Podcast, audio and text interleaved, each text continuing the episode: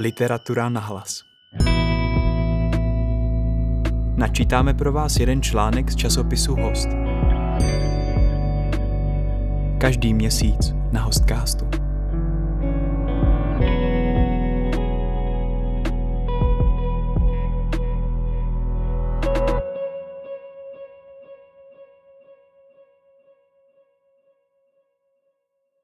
Řeka jako příběh. Reportážní esej o poeticko-sportovním aktivismu. Napsala Małgorzata Lebda, fotografie Rafał Šidersky, z polského originálu přeložil Bogdan Trojak, zpracovala a načetla Markéta Macháčková. Dívám se na fyzickou mapu Polska. Pozoruji modrou čáru řeky na jejím povrchu. Je to řeka Vysla, která měří přes 1100 kilometrů. Její prameny má dva, Čarná a Biała Vysavka, tryskají ze svahu Baraněj Gury ve Sleských Beskydech. Sledují její tok, táhne se přes celé Polsko až k Baltskému moři. Dívala jsem se na tuto mapu před dvěma lety, když jsem se rozhodla uběhnout celou tuto vzdálenost. Ano, uběhnout. Hostcast Literatura na hlas. Vždycky jsem běhala. Od malička jsem slýchala, že jsem odolná, že jsem obratná a rychlá, že snesu víc než ostatní děti. Možná to bylo proto, že jsem vyrůstala v Beskidské vesnici, která může mít pro někoho exotický název – Želežníková vělka. Ves ukrytá na jihu Polska mezi Novým a Starým Sončem. Je možné, že jsem svou sílu získala právě tam. Tamnější kopcovité terény vyžadovaly, abych byla fyzicky zdatnější. Je také pravda, že mi běhání doslova pomohlo přežít, když jsem třeba musela utíkat před zvířaty nebo když jsem se musela vyhnout střetu se zemědělským strojem. Své dětství si pamatuji jako neustálé fyzické cvičení, které zlepšovalo moji kondici. Když jsem odešla z domova kvůli studiu do velkého města, tak se mi tehdy jevil Krakov, byla jsem přes noc zbavena přístupu k fyzické práci a tím i k potřebné dávce pohybu, který byl na farmě mých rodičů intenzivní a náročný. První měsíce mimo vesnici, kromě totálního ponoru do studia a mám na mysli jeho zábavný rozměr, byly těžkým obdobím. Potřebovala jsem pohyb. Běhání přišlo přirozeně. Bylo to pokračování toho, co jsem praktikovala v Beskydech. Význam běhání se však změnil. Stalo se nezbytným prvkem duševní hygieny. Později mě přemluvili mý přátelé, abych uběhla pár městských maratonů a pak jsem konečně vyrazila běhat do hor. Po prvním startu v přírodě a následně po krásném běhu v italských Dolomitech Lavaredo Ultra Trail 120 km 5700 metrů převýšení jsem věděla, že návrat k městskému závodění na betonu už nebude možný. A tak běhám v posledních letech hlavně v horách, dlouhé tratě, třeba 50, 100, 120 kilometrů. Přestala jsem se účastnit maratonů ve městě, protože jsem měla pocit, že je to něco umělého. Že prostorem pro běh by měla být příroda a její přirozené trasy. Hory, rokle, pěšiny, stezky podél řek. V běhání je něco divokého, živočišného. Praktikovat je v přírodě mi připadalo jako jediná možná cesta. Proto se mi zdála tak přitažlivá linie řeky Vysly, tato nádherná stezka vedená přírodou, která mě nakonec dovede k mému milovanému Baltskému moři.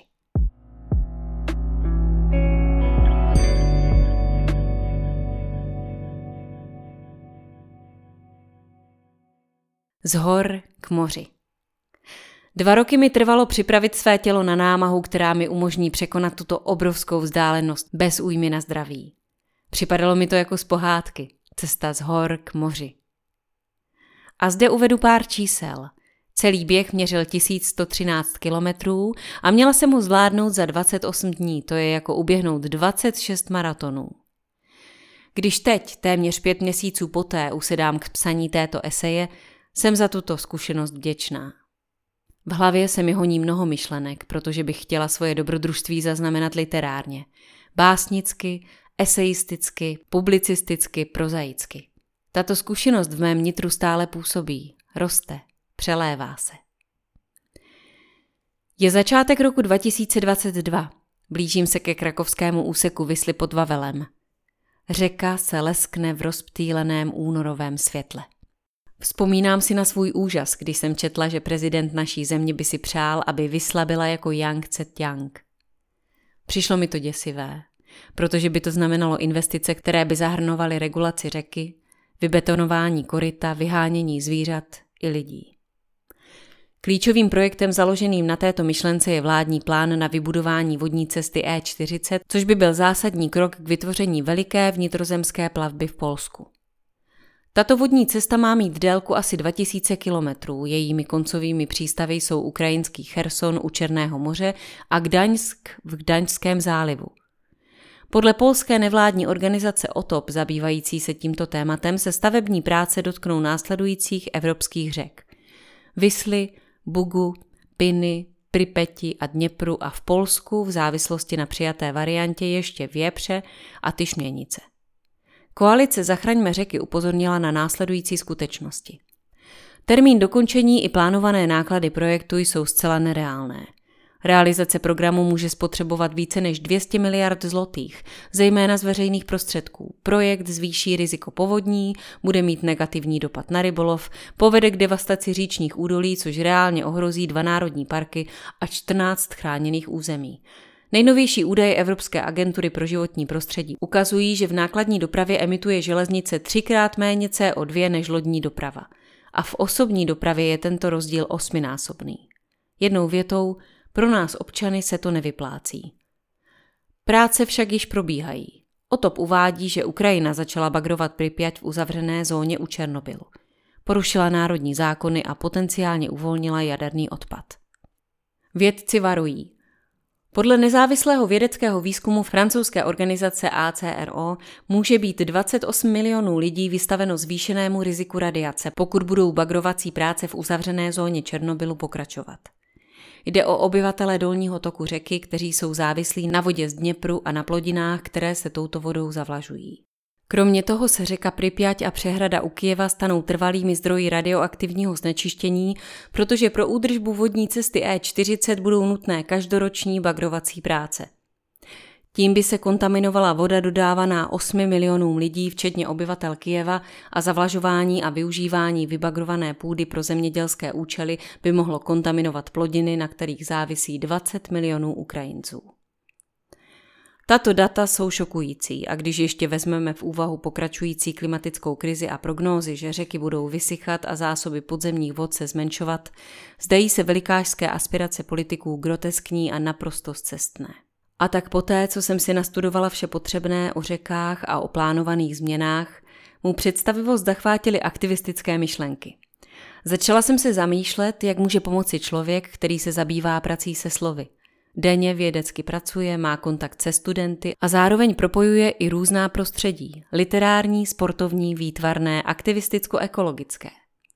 Co dělat, aby se o hrozbě, která ohrožuje naši řeku, ale vždyť nejde jenom o Vyslu, je to univerzální příběh dalších ničených řek, jakými jsou třeba Dunaj, Odra, Lužnice nebo Žlutá řeka či Colorado, dozvědělo co nejvíc lidí?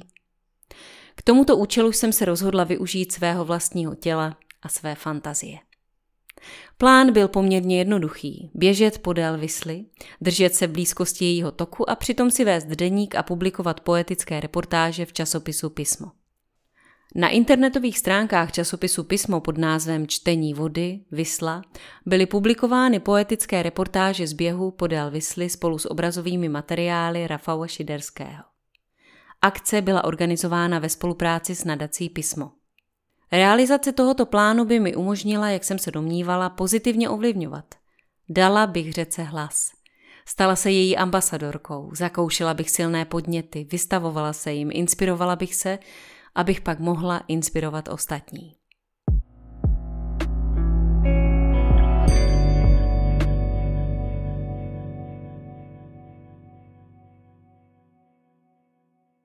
Literatura jako podnět. Avšak ještě než jsem vyběhla, potřebovala jsem sama inspiraci. Teď bych mohla napsat, že na počátku bylo slovo.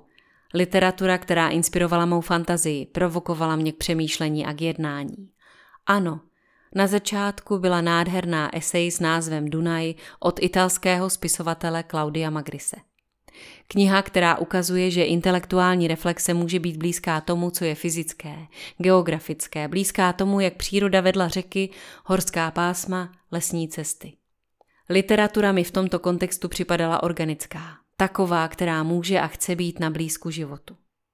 Magris se vydal na cestu nebo spíš na pouť podél řeky Dunaj. Jeho gesto bylo pro mě gestem založeným na zvědavosti, na všímavosti vůči lidem, jiným kulturám, krajinám, tradicím a historii. Spisovatel se vydal na pouť, samozřejmě neběhal, jeho režim byl spíše hedonický. Řídil, jedl, pil, vstřebával, s nadějí, že rozšíří hranice své fantazie, s nadějí, že to, co zažije, uvidí, zaslechne, ochutná, promění v literaturu. Zajímal se o řeku v jejím geografickém kontextu, ale propojil ho s kontexty literárními, zvykovými a historickými.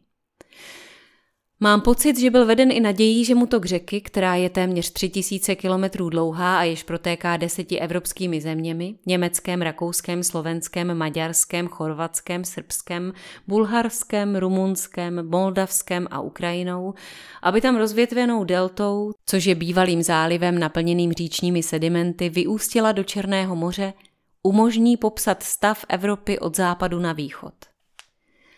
Řeka je silná metafora – Linie, která umožňuje vyprávět hlavní příběh, ale každou chvíli do sebe vpouští přítoky. Menší řeky jako by do ní proudily menší příběhy. To, že se jedná o menší příběhy, samozřejmě neznamená, že jsou méně zajímavé. Tyto menší řeky nazývám řeky společnice, říční sestry. U zdroje mého sportovního aktivismu, nebo jak tomu říkají komentátoři v Polsku, literárního poetického aktivismu, byly i básně – Věřím, že literatura, poezie je jako trenér připravující nás čtenáře na krizové situace. Právě ona tím, že posouvá nebo rozšiřuje hranice naší fantazie, způsobuje, že se v nás rodí odvaha. V této souvislosti byla pro mě zásadní básnická sbírka dánské spisovatelky Inger Christensenové s názvem Abeceda. Nebýt básní z tohoto svazku v mém životě by se toho moc nestalo. Vím, že při psaní své totální poémy v 80. letech nemohla básnířka vědět, že ji Boguslava Sochaňská po téměř 40 letech přeloží do drsné polštiny, která musí znít dánské spisovatelce asi zvláštně. Pamatuji si, kde jsem její knihu četla poprvé.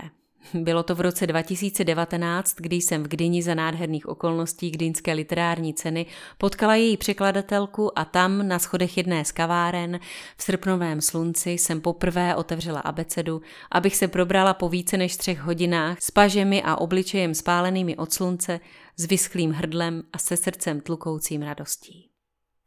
Tato kniha mi dodala odvahu posouvat hranice. Před více než 20 měsíci, když se mi znova otevřela, pokolikáté už, mě napadlo, že jazyk, který básnířka používá, má schopnost inspirovat v rovině akce. Té fyzické, aktivistické. Nemám ráda toto slovo, ale jiné nenacházím. Při četbě jsem měla touhu zažít na vlastní kůži vše, čeho se tato poezie dotýká. Tu organičnost, biodiverzitu, tu složitost světa, z níž vychází přemítání o silné slovo kráse. Ráno posledního běžeckého dne, kdy už jsem měla v nohách přes tisíc kilometrů, jsem ve vesničce s poetickým názvem Malá slunce u samého těla řeky znovu otevřela abecedu. Přede mnou byl rozhodující den a cíl tohoto dobrodružství byl na dosah. Zbývalo asi 6 až 7 hodin běhu – Rafał Šidersky má starostlivá opora, ale především vynikající vizuální umělec, který mě provázel a vytvořil paralelní fotografický příběh k mému slovnímu, zalil čerstvě na mletou kávu. Den měl být nádherný, relativně teplý, možná trochu větrný. Z polí stoupaly mlhy a kouřilo se také z vysly. Byla ve mně radost, že je to poslední den, ale paradoxně ze stejného důvodu jsem byla i smutná a cítila jsem strach. Strach? Ano, strach z toho, že tělo na této cílové rovince vypoví poslušnost. Bylo to takhle. Tělo bylo připravené, napjaté, soustředěné, ale myšlenky se toulaly v temnějších depresivních oblastech. Zkušenosti z horolezectví mě naučily, že dosažení vrcholu neznamená úspěšný konec expedice. Vydechnutí a klid přinese teprve bezpečný sestup dolů. A tak poslední z běžeckých dnů přinesl strach, Strach z každého kroku, který by mohl způsobit zranění. Strach, že neuvidím místo, kde se mísí sladké vody řeky Vysly se slanými vodami Balckého moře. Strach z toho, že i přes skutečnost, že tělo spolupracuje, práce myšlenek je může zastavit. Strach z rodu těch ochromujících somů, krutý, nesmiřitelný. V té zásadní chvíli jsem sáhla po básni Christensenové. Tak dveršů mě uklidnil a naladil do rytmu běhu. Antonovky existují, Antonovky existují, četla jsem šeptem. Jsem za tu báseň vděčná. Chtěla bych poděkovat literatuře, která stimuluje, otevírá oči, vyžaduje účast a akci. Ráda bych poděkovala poezii, která provokuje k organickému praktikování básní třeba prostřednictvím fyzického pohybu. Poezii, která nám umožňuje proměnit bezmoc v energii. Děkuji za poezii, která nám umožňuje postavit se tichu nebo narrativům, které dominují mainstreamovým médiím, těm ponurým, smutným, depresivním. Chtěla bych poděkovat poezii, která se šíří jako kruhy na vodě, která čeří hladinu představivosti i to, co je pod ní, jako tady, v básni, která mě osmělila, abych se seznámila s proudem, abych skrze svou námahu odevzdala hlas slabšímu. Jdu dolů k tichému, večerně zářícímu blankitu sundu, hážu kamínek do vody. Dívám se, jak se šíří kruhy, jak dosahují nejvzdálenějších břehů. Inger Christensen Alfabet, vydavnictvo Lokator 2018, strana 33. Od mého dobrodružství s Vyslou uběhlo už téměř pět měsíců. Před startem jsem o tomto běžeckém počinu uvažovala jako o způsobu, jak upozornit na slabší, protože řeky potřebují naši podporu, zájem a nakonec i odpor k agresi vůči nim. V tomto kontextu tělo řeky připomíná těla žen, které jsou vystaveny represím. Těla, která se někdo snaží regulovat, rozhodovat o nich. My, Polky, které tak často protestujeme proti omezování našich práv, to velmi silně cítíme, když píšeme na kartonové transparenty hesla jako tato. Vybírám jen některá z cenzurovaných. No woman, no cry. Odkrouhneme vás láskou. Ještě Polka nie zginęła. Při běhání a přemýšlení o tom všem, a bylo to někde v okolí starého Fordonu okres Bydgošť, jsem si vzpomněla na jednu z nejkrásnějších básní, která pojmenovává, přirovnává ženu k řece. Jsou to následující verše z básně Bogdana Trojaka. Ženo, co jen to v tobě proudí, že ti smím říkat Bělopotocká? Ona, řeka, řečice, potok, drvenca, stobrava, vydava, moranka, vydrník, vlčí strouha.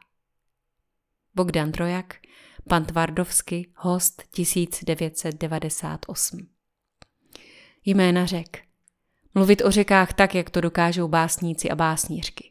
Oslavovat je, obdivovat je, čerpat z nich, zacházet s nimi jako s plnohodnotnými bytostmi, ano. Někde ve světě, například v Kanadě nebo na Novém Zélandu, získávají řeky právní identitu, protože obyvatelé, nejčastěji původní, vědí, že tyto organismy potřebují ochranu, že tiché vody nemohou sami protestovat, že nás potřebují, abychom byli na poplach, kdykoliv se jim ubližuje. Tendence posledních let je taková, že státy usilují o obnovu přirozených řek. Snaží se jim vrátit jejich divokost, tak je tomu například v Německu nebo v Švýcarsku.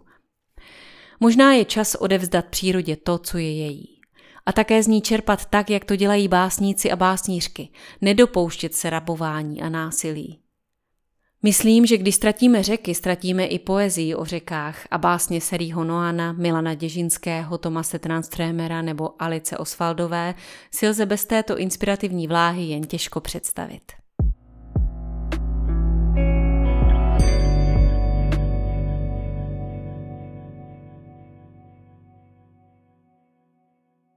Zažívané. Běžela jsi jako kdo? Jako běžkyně? Básnířka? Aktivistka? V poslední době mi byly takové otázky kladeny mnohokrát během setkání věnovaných čtení vody. Nejvíc jsem snad běhala jako básnířka, ne jako ultramaratonská běžkyně ani jako aktivistka. Tím, že takto odpovídám, chci říct, že sportovní výkon pro mě nebyl prioritou, i když šlo o totální překročení mých fyzických limitů. Sportovní aspekt, jehož základními prvky jsou podle mě soutěživost, soustředěnost na výsledek, překonávání rekordů je pro mě naprosto cizí, zvláště při běhu.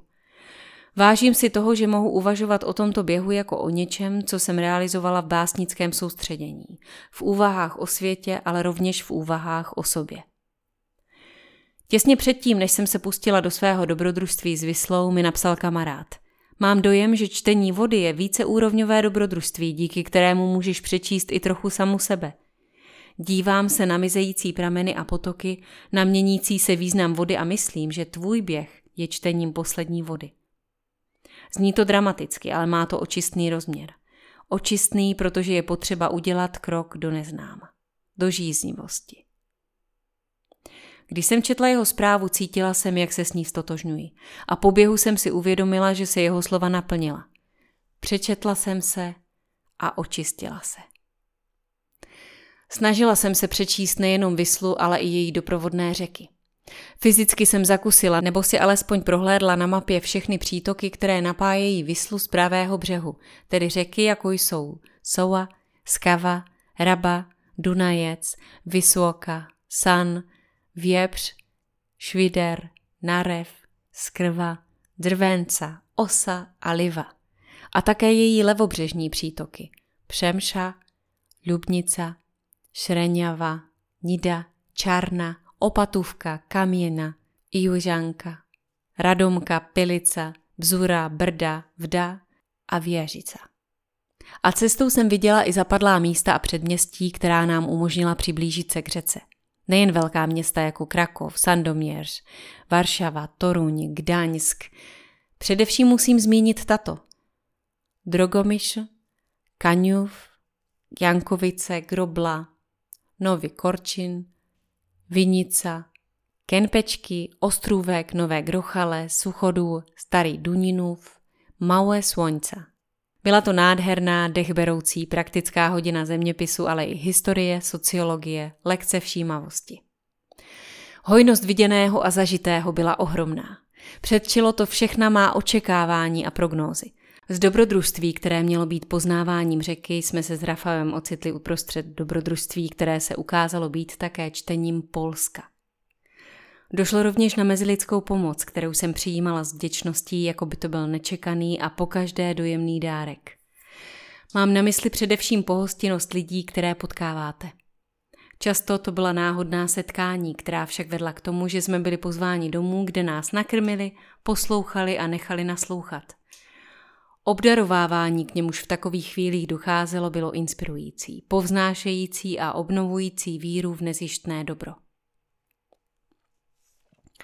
Ano, bylo skvělé být hosty a je docela možné, že i proto celé dobrodružství tak dobře dopadlo. Tato pohostinnost chutnala různě, jako zralé hrozny, sladké maliny, jablka, žňovky a lobo, čokoládový dort, houbové risotto, veganský bigos, brambory pečené v popelu, čerstvá zelenina a bylinky, rajčata, okurky, cukety, rozmarín a bazálka – Hojnost, která přicházela zvenčí a díky níž se člověk cítil důležitější, silnější, jakoby pevně ukotvený ve světě. Všech těch 28 dní snažení bylo zároveň během, během něhož se myslela na ty nejslabší, vyloučené na ty, kteří jsou vyškrtávaní, na ty, kteří mizejí beze stopy. A třeba, že soustředění a autofokus byly zacíleny na řeku, byla to právě ona – její figura, která mi umožnila pocítit krutost současných událostí, jako jsou ty na polsko-běloruských hranicích. Běžela jsem, cítila jsem se svobodně a přitom na našich hranicích lidé nemohli volně ujít ani pár metrů. Informace, že tam umírají v mrazu, nemocní, zbavení svých práv, to vše ve mně vyvolávalo zoufalství a nesouhlas. Musela jsem utíkat, abych se nezbláznila. Musela jsem také brečet. A brečela jsem. Na náplavce, v lese, u kapličky u cesty, u lidí. Také jsem tenkrát přemýšlela o tom, co děláme s přírodou, jak zotročujeme řeky, lesy, krajinu, zvířata, že je to jeden a ten týž příběh o zlu, které nemá konce, o zlu, které se vrací jako mantra, jen pořád v jiných souvislostech.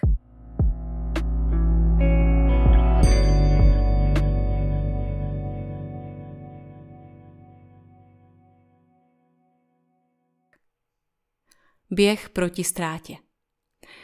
Během těch běžeckých dnů, kdy byly vidět žíly na mém těle, jsem hodně přemýšlela o podobnosti mezi tělem řeky a tím lidským. Uvědomila jsem si, že mi to před lety zaměstnávalo mysl. Začalo to, tak si to pamatuju jedné zimní noci, kdy jsme měli s mým dvojčetem Bašou plané neštovice. Leželi jsme tehdy v horečkách a sotva při vědomí poslouchali matčinu u kolébavku. Otevřela jsem oči, abych se na ní podívala. Byla krásná. Proporcionální nos, malé uši, lehce vyrýsované lícní kosti, jemné rty a oči. Oči byly zelené nebo snad smaragdové. Nikdy jsme to nerozhodli. Ty oči byly vždy klidné, citlivé, pozorné. Ale tenkrát, když jsem se na ní podívala, měla oči přivřené. Víčka se jí lehce chvěla, což působilo dojmem, že pod nimi probíhá život, jako by zornička něco pozorovala a ona určitě něco pozorovala, i kdyby to měla být jenom tma. Zkoumat se mi začala od jejího spánku. Zblízka to bylo vidět zřetelněji, pulzovala ta modrofialová nitka jako genciánová violeť v našich ústech. Podívala jsem se níž a všimla si další žilky v okolí úst a pak na krku, Mizela pod halenkou, aby se znovu objevila na loktech a pulzovala nejsilněji na zápěstích a když matka pohnula rukou, uviděla jsem povodí žil na hřbetu její ruky. Ráda jsem se učila topografii jejího těla. Byla to ukázka toho, co nás čeká. Představovala jsem si sebe v dospělosti, že budu jako ona. Krásná se silnýma nohama, pevnými půlkami, měkkým bříškem, malými prsy a dlaněmi, které se podobají bochánkům. A zároveň budu mít vše, co má ona, koňskou sílu, vytrvalost a velkorysost vůči okolnímu světu. Tehdy, pravděpodobně tehdy, jsem poprvé uvažovala o žilách v lidském těle jako o říčních ramenech, která jsem viděla v učebnici zeměpisu mého staršího bratra Janka. Tyto empirické důkazy provedené na matčině těle prokázaly, jak jsem pochopila, naši příbuznost se světem.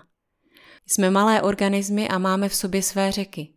A svět je velký organismus se svými velkými řekami. Svět byl tehdy na svém místě. Uspořádaný, srozumitelný.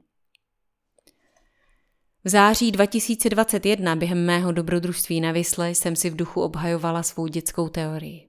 Během běhu jsem se vrátila do doby oné nemoci, k onomu obsedantnímu sledování matčiných žil a vzpomněla jsem si, že řadu let po té dobré, ač prostonané noci, jsem strávila podobnou noc se svou matkou.